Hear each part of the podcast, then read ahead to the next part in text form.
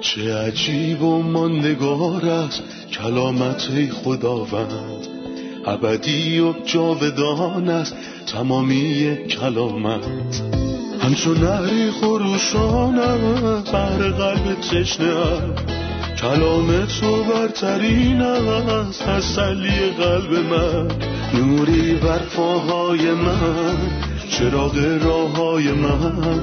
کلام تو شفا بخشد درد و رنج و زخم من. نپویی این کلام ساکن شد در قلب من. تغییرم ده آزادم ساد شبان نیکوی من. چه عجیب و نگار است کلامت خدا رد ابدی و جاودان است تمامی کلامت. سلام به تک تک شما همراهان گرامی که شنونده قسمتی دیگه از برنامه مطالعه روزانه ما با عنوان تمام کتاب هستید ما همچنان در حال مطالعه انجیل متا هستیم و امروز ادامه فصل سیزده رو بررسی می کنیم در فصل سیزده از مسئله ملکوت آسمان صحبت می‌کنه. تشویقتون می‌کنم که همراه خانوادتون متا سیزده رو باز کنید و از مطالعتون یادداشت بردارید. در همین ابتدا به مهمون عزیزمون خوش آمد میگم. سلام بردر یوسف. خیلی خوش اومدین. سلام خواهر سنم عزیز. متشکرم. باعث افتخار منه. عزیزید برادر.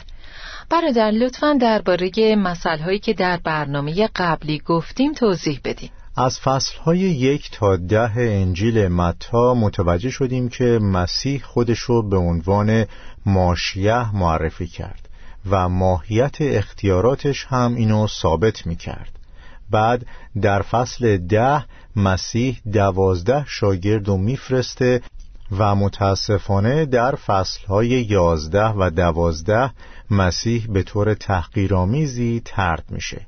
در بخش دوم فصل سیزده به قول شخصی سفنات فنیه رو می‌بینیم. این شخص چه کسی بود؟ این نامی بود که فرعون به یوسف داد. یوسفی که برادرانش تردش کردند و فروختنش. در اینجا هم مسیح از طرف برادراش ترد شده مثل سفنات فنیه یا کاشف اسرار. مسیح اسرار رو برملا می‌کنه یا به گفته خودش چیزهایی را بیان خواهم نمود که از بد و خلقت عالم پوشیده مانده است. در اینجا مسیح اسراری رو که از ابتدای خلقت پنهان بودن برملا می‌کنه. ما بر روی چهار مثل تأمل کردیم.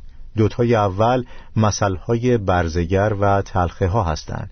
که ویژگی های فردی و مخاطب خاص دارند و دوتای بعدی مسئله دانه خردل و خمیرمایه هستند که نشون دهنده تصویری عمومی و گروهی هستند. یه شروع کوچیک در یه دونه خردل تبدیل به یه درخت بزرگ میشه و ذره خمیرمایه تمام خمیر رو ور میاره. موفقیت ظاهری مسیحیت بر پایه اخلاص درونی اون بود. برای شنونده های عزیزمون یادآوری می کنم که تعالیم غلطی هم در تفسیر این مسئله ها وجود دارن. همونطور که شما در مسئله گندم ها و تلخه ها اشاره کردین این درست نیست که میگه تمام دنیا قبل از اومدن مسیح توبه می‌کنن و متحول میشن. تلخه ها تا به آخر تلخه و گندم ها تا به آخر گندم باقی میمونن. همینطور منظور از خمیرمایه گسترش انجیل نیست. انجیل اعلان و موعظه میشه ولی تعالیم غلط هم در اعتراف مسیحی ورود می‌کنه. وقتی مسیح در آیه سی و شش مسئله گندم ها و تلخه ها رو توضیح میده به چیزهایی اشاره می‌کنه که باید بررسیشون کنیم. مسیح توضیح میده که بذر نیکو چیه؟ کلام خدا چه نقشه داره و همینطور دشمنان چه کسانی هستند ولی قبل از اون با توجه به آیه چهل و یک میگه پسر انسان فرشتگان خود را خواهد فرستاد و آنها هر کسی را که در پادشاهی او باعث لغزش شود و همچنین همه بدکاران را جمع می کند. لطفا توضیح بدید که پسر انسان چه کسیه و چه اختیار و اقتداری داره واضحه که عنوان پسر انسان اشتباه نیست بلکه یه لقب الهیه چون میگه پسر انسان فرشتگان خود را خواهد فرستاد و در فصل شانزده هم میگه پسر انسان با جلال پدر خود همراه با فرشتگان میآید. و جای دیگه هم می‌خونیم و همه فرشتگان مقدس با او. پس پسر انسان فرشته های همراه خودش داره و در ابرانیان یک میگه خدا فرشتگانش را به صورت باد و خادمانش را مثل شعله های آتش میگرداند. پسر انسان خداست که در جسم ظاهر شده و زمانی که بر دنیا سلطنت و داوری کنه مثل یه انسانه. برای همین پسر انسان گفته میشه. ما از مزمور 103 می‌فهمیم که فرشتگان همون فرشتگان خداوند یهوه هستند. ای فرشتگان نیرومند که فرمان بردار او هستید و عوامر او را به جا می آورید او را ستایش کنید. پس مسیح خداونده و ما از فصل دوازده انجیل متا فهمیدیم که او صاحب سبت و مالک فرشته هاست. خب سه تا مثل باقی مونده. اولی مثل گنج پنهان شده در مزرعه. بعدی مثل مروارید و آخری هم مثل تور ماهیگیری. لطفا بعد از اینکه من آیات چهل و چار به بعد رو خوندم درباره این مثل توضیح بدید. پادشاهی آسمان مانند گنجی است که در مزرعه ای پنهان شده باشد و شخصی تصادفاً آن را پیدا کند. او دوباره آن را پنهان می کند و از خوشحالی می رود تمام اموال خود را می فروشد و برگشته آن مزرعه را می خرد من به توضیحات مسیح تکیه می کنم گرچه درباره این مسئله توضیحی نداده ولی دومی رو توضیح داده و میگه که مزرعه همون دنیاست.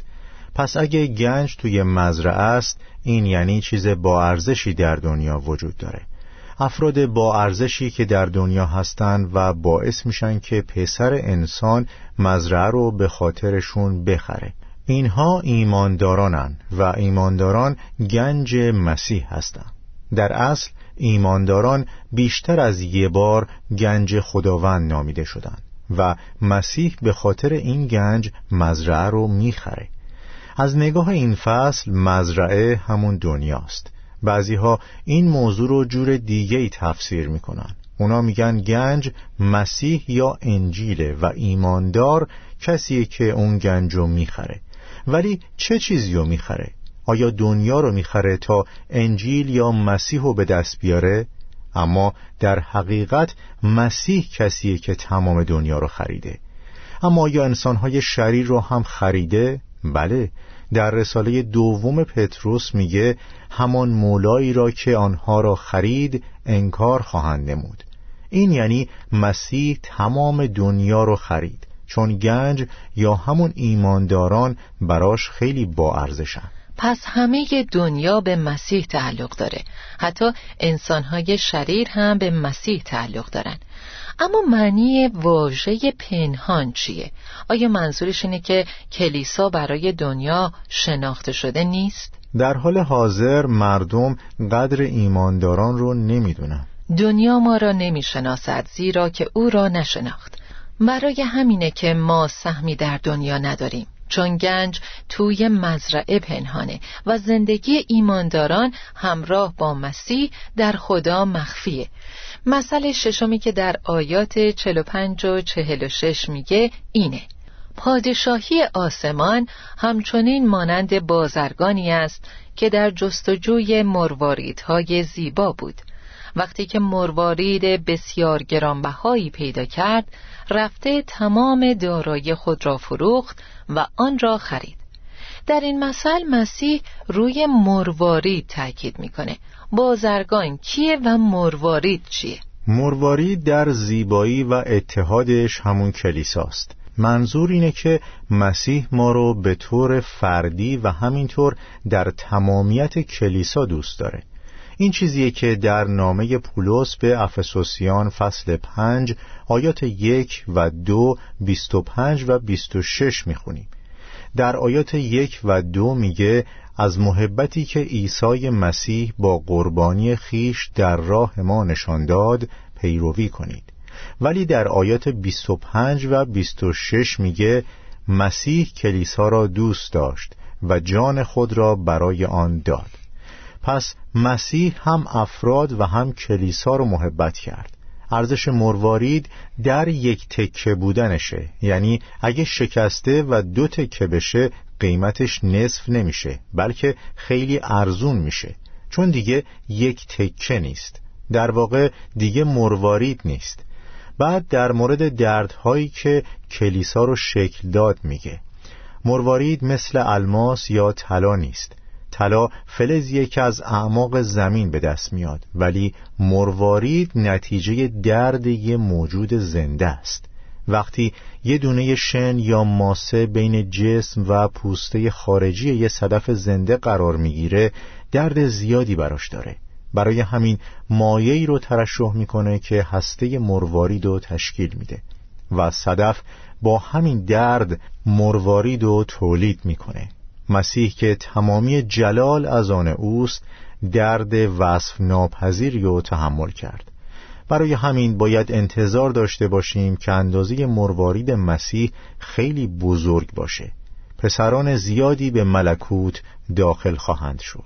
آیه چهل و سه میگه در آن زمان نیکان در پادشاهی پدر خود مانند خورشید خواهند درخشید. هر کی گوش شنوا دارد بشنود. ما درباره پادشاهی آسمان شنیدیم. آیا پادشاهی پدر خود همون پادشاهی آسمانه؟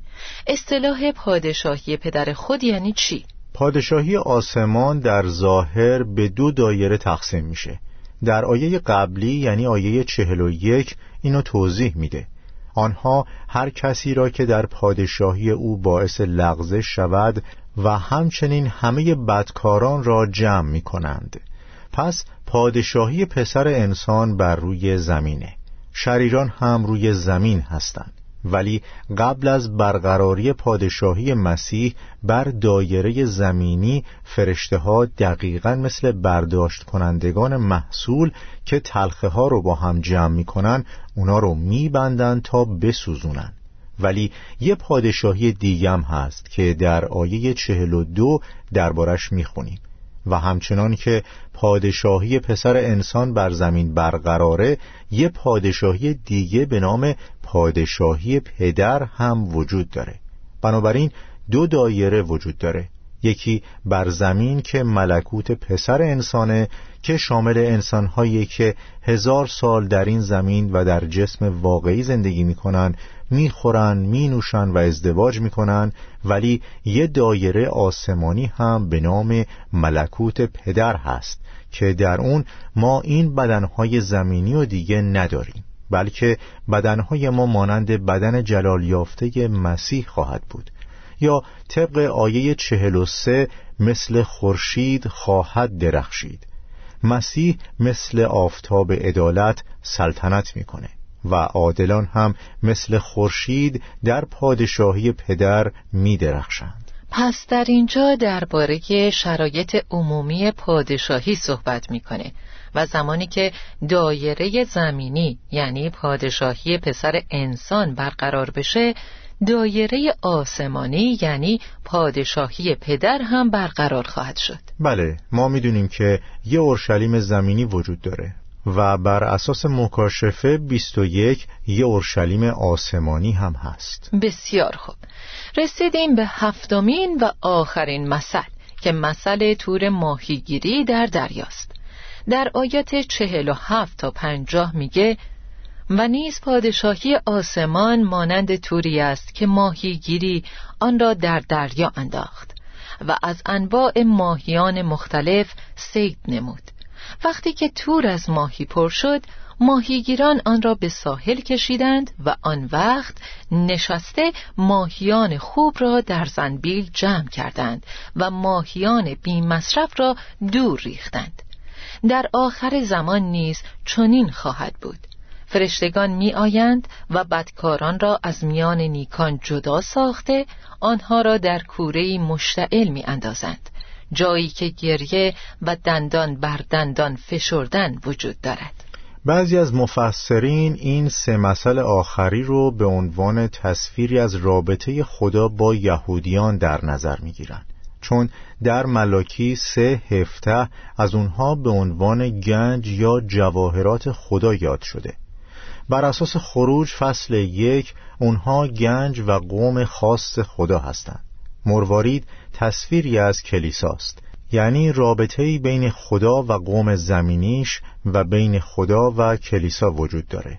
بعد نوبت به امتها می‌رسه که طبق گفته این مثل تور ماهیگیری در دریا گسترده میشه تا در زمان مصیبت بزرگ سیدی انجام بده. و خوب و بد و با هم جمع کنه. گفته شده که در دریای جلیل حدود سین و ماهی وجود داره که البته همشون خوراکی نیستن. چون یهودیان این شریعت رو داشتن که ماهیا رو به دو دسته پاک و ناپاک تقسیم می‌کردن. پس بعد از جمعوری مقدار زیادی ماهی در دوران مصیبت بزرگ تور ماهیگیری تعداد زیادی از انسانها رو سید می‌کنه. اونقدر که بر اساس مکاشفه فصل هفت تعداد انسانهای با اخلاص بیشمار خواهد بود. مسیح در زمانهای آخر یعنی در زمان داوری زندگان اونها را از هم جدا می‌کنه مانند شبانی که گوسفندها رو از بزها جدا می‌کنه.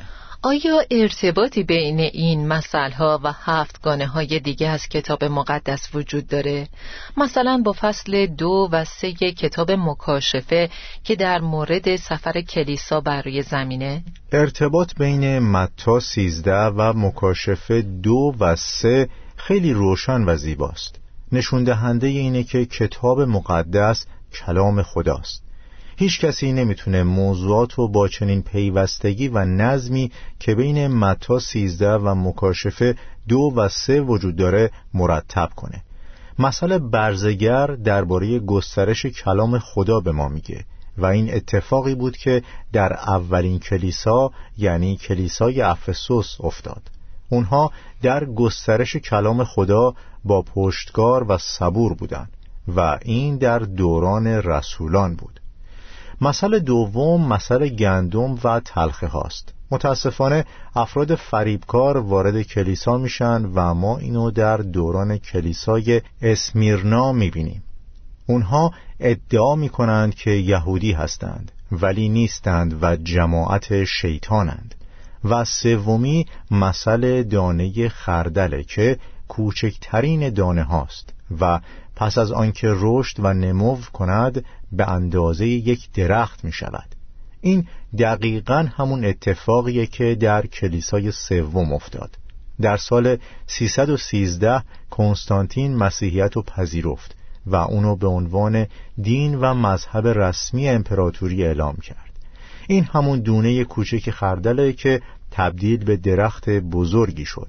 در مثل خمیرمایه زنی اونو گرفت و با سه پیمان آرد مخلوط کرد و ما هم در کلیسای چهارم درباره یه زن می‌خونیم. ایزابل زنی که ادعا می کند نبی است و با تعلیم خود بندگان مرا گمراه می کند تا آنها مرتکب زنا و خوردن خوراکهایی شوند که به بتها تقدیم شده است.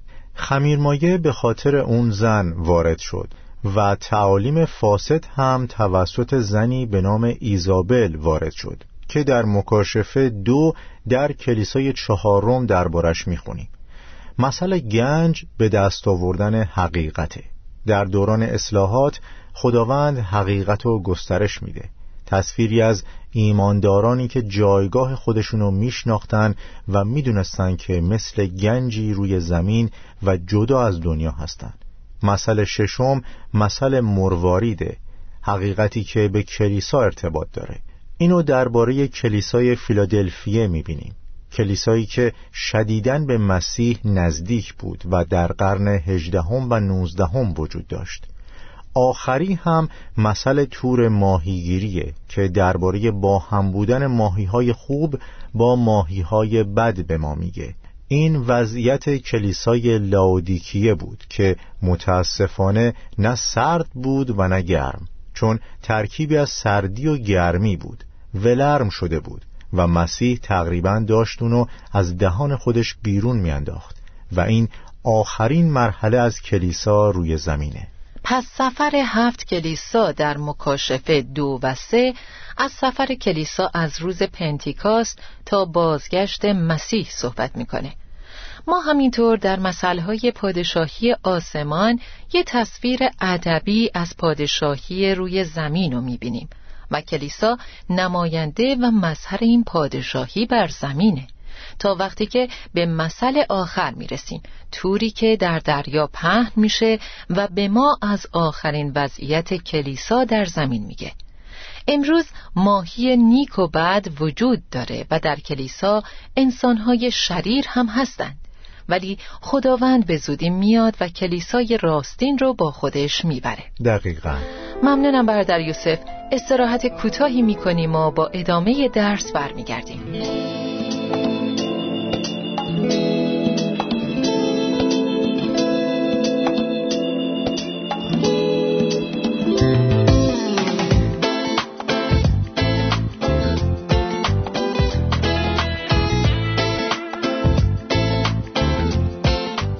آیه پنجا و دو میگه عیسی به آنان فرمود پس هرگاه یک معلم شریعت در مکتب پادشاهی آسمان تعلیم بگیرد مانند صاحب خانه ای است که از گنجینه خود چیزهای تازه و کهنه بیرون می آورد لطفا این آیه رو برامون توضیح بدین. بعضیا این آیه رو به عنوان مسئله هشتم در نظر می‌گیرن و میگن مسئله اول مقدمه بود و این مسئله نتیجه گیریه و شش مسئله دیگه در بین این دوتا قرار دارن. سه تا از اونها درون خونه و سه تای دیگه بیرون از خونه گفته شدن. اما این آیه به ما کمال و نامحدود بودن کلام خدا رو نشون میده. یعنی هر نویسنده تعلیم یافته یا ماهر چیزهای تازه و کهنه رو از گنجینه خودش به ما میده. این تازگی هیچ پایانی نداره. مثل خدا که هیچ نهایتی نداره. کلام خدا هم همینطوره. چون نام تو و فرمایشات تو از هر چیز بالاتر است. و همینطور هر چیز پایانی دارد اما کلام تو بی انتهاست دومین چیزی که یاد گرفتیم اینه که چیزهای تازه هستند و چیزهای کهنه هم درخشندگی خودشونو از دست نمیدن. پس نویسنده از گنجینه خودش چیزهای کهنه و نو بیرون میاره و این بزرگی کلام خدا رو به ما نشون میده که باید بهش احترام بذاریم. البته اونطور که بعضیا میگن چیزهای تازه به معنای مکاشفات تازه نیست. ما مثل اهالی آتن نیستیم که همش دنبال چیزهای تازه بودن یا ناستیک ها که همش دنبال آخرین مدها هستند بلکه ما به چارچوب تعلیم وفادار میمونیم و در چارچوب تعلیم راستین تعداد نامحدودی از کاربردها وجود داره. با وفاداری به چارچوب می‌تونیم در اون کاربردها چیزهای تازه و کهنه پیدا کنیم. در ادامه از آیه 54 به بعد میگه و به شهر خود آمد و در کنیسه آنجا طوری به مردم تعلیم داد که همه با تعجب میپرسیدند این مرد از کجا این حکمت و قدرت انجام معجزات را به دست آورده است؟ مگر او پسر یک نجار نیست؟ مگر نام مادرش مریم نمی باشد آیا یعقوب و یوسف و شمعون و یهودا برادران او نیستند؟ و مگر همه خواهران او در اینجا با ما نمی باشند؟ پس او همه این چیزها را از کجا کسب کرده است؟ پس آنها او را رد کردند عیسی به آنها گفت یک نبی در همه جا مورد احترام است جز در وطن خود و در میان خانواده خیش. عیسی به علت بی ایمانی آنها معجزات زیادی در آنجا به عمل نیاورد. اونا درباره عیسی ناصری چی گفتند و عیسی درباره خودش چی گفت؟ اونا درباره مسیح گفتند مگر او پسر یک نجار نیست؟ اونها با اطمینان می‌گفتند که این پسر یه نجاره و تا امروز هم ادهی هستن که هنوز اطلاعاتشون درباره عیسی رو از جایی به غیر از کتاب مقدس می‌گیرن و با اطمینان راجع به اون حرف می‌زنن. ولی این اشتباهه عیسی پسر یه نجار نبود و اون نجار هم هیچ ربطی به عیسی نداشت. عیسی پسر خداست که از مریم باکره متولد شد. ولی متاسفانه اونها می‌گفتند مگر این پسر یک نجار نیست؟ اونها مسیح رو ترد کردند برای همین به خاطر بی ایمانی اونها معجزات زیادی به عمل نیاورد. شخصی به کنار رودخونه رفت ولی آب با خودش نیاورد. ازش می‌پرسن چرا؟ آیا رودخانه خشک شده بود؟ میگه نه ولی من ظرف نبرده بودم که آب داخلش بریزم. وقتی من ایمان ندارم میرم لب رودخونه و تشنه برمیگردم. اونا علاوه بر این سوال دیگه هم پرسیدن. این مرد از کجا این حکمت و قدرت انجام معجزات را به دست آورده است؟ و این سوال امروزه هم پرسیده میشه.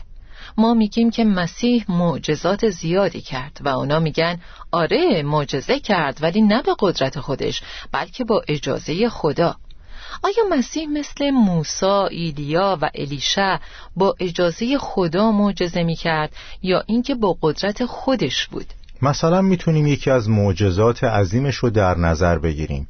بیماری ایلازر وقتی مسیح اینو شنید گفت این بیماری تا به مرگ نیست بلکه برای جلال خداست تا پسر خدا در آن جلال یابد. پس مسیح وقتی این کار عظیم و با قدرت خودش انجام داد جلال یافت.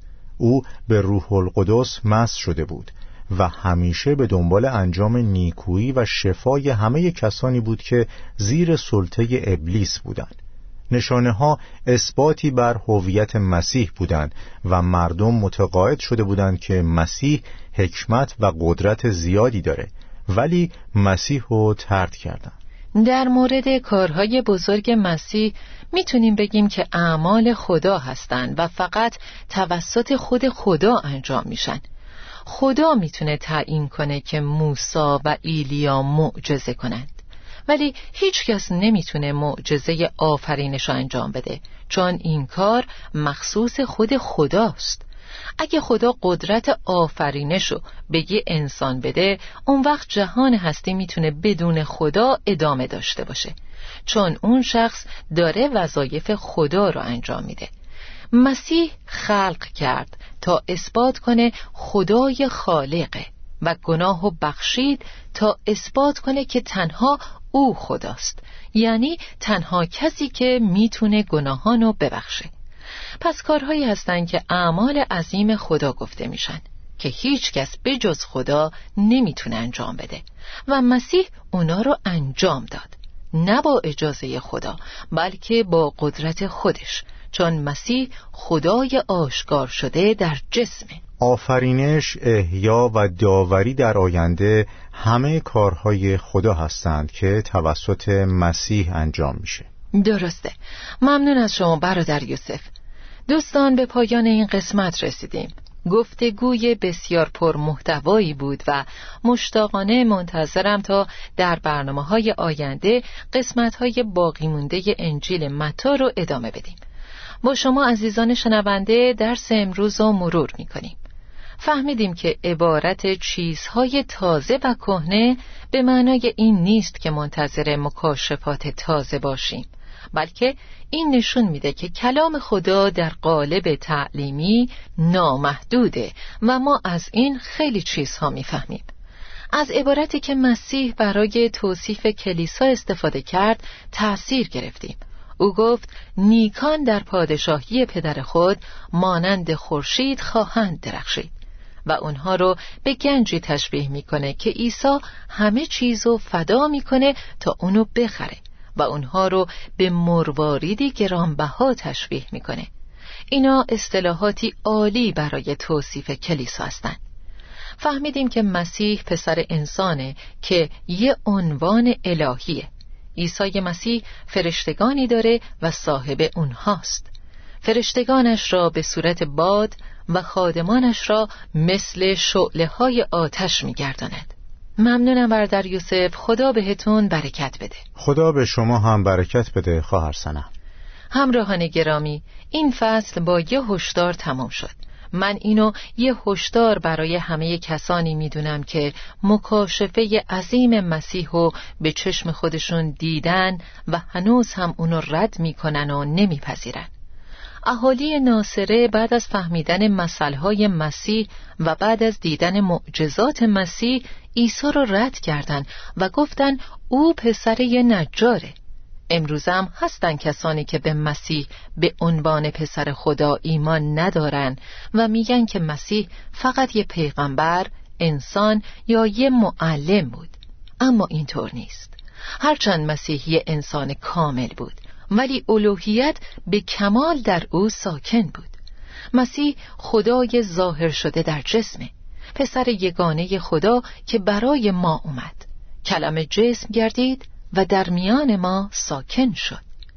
دوستان خوب برنامه تمام کتاب باید تصمیم بگیرید که آیا مسیح در ذهن و باور شما تنها یه انسان و یه پیغمبره یا خداست که در جسم آشکار شده؟ هر کس اقرار کنه که مسیح خداوند اوست حیات جاودان خواهد یافت. تا قسمتی دیگه و درسی تازه خدا نگهدارتون. چه عجیب و ماندگار است کلامت خداوند. ابدی و جاودان است تمامی کلامت. همچون نهری خروشانم بر قلب تشنه کلام تو برترین است تسلی قلب من. نوری بر پاهای من چراغ راه های من. کلام تو شفا بخشد درد و رنج و زخم من. نپوری این کلام ساکن شد در قلب من. تغییرم به آزادم ساد شبان نیکوی من. چه عجیب و ماندگار است. کلامت خدا رد ابدی و جاودان است. تمامی کلامت.